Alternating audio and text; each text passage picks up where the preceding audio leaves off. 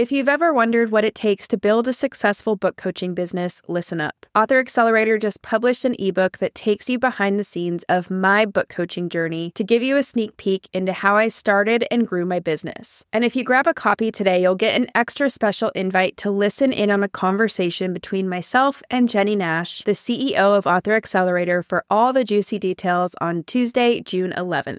To grab this free ebook and get a behind the scenes look at what it takes to build a successful coaching business, go to savannahgilbo.com forward slash coach. Welcome to the Fiction Writing Made Easy podcast.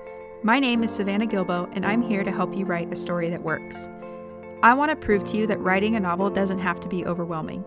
So each week, I'll bring you a brand new episode with simple, actionable, and step by step strategies that you can implement in your writing right away. So, whether you're brand new to writing or more of a seasoned author looking to improve your craft, this podcast is for you.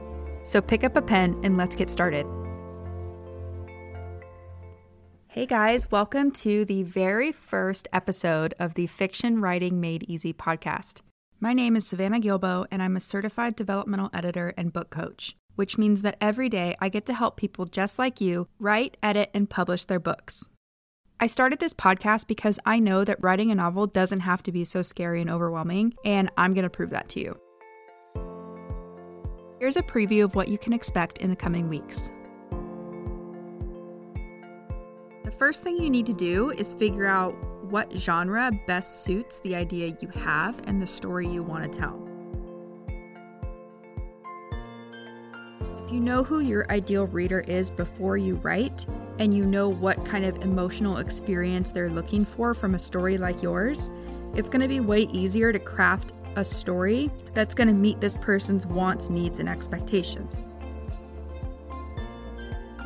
The reason she wasn't having any luck with agents was not because she's not smart or talented or capable of writing a book, but it was because her story didn't work. Her words were polished, her sentences were beautiful, but there was no story underneath those beautiful words.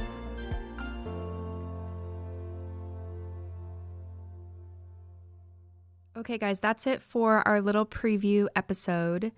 I hope you enjoyed listening to that as much as I enjoyed making it.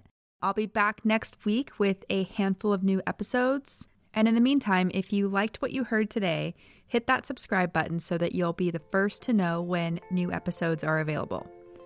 If you're an Apple user, I'd really appreciate it if you took a few seconds to leave a quick rating or review.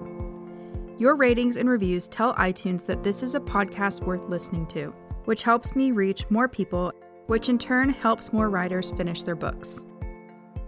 I'll see you guys in about a week, and until then, happy writing!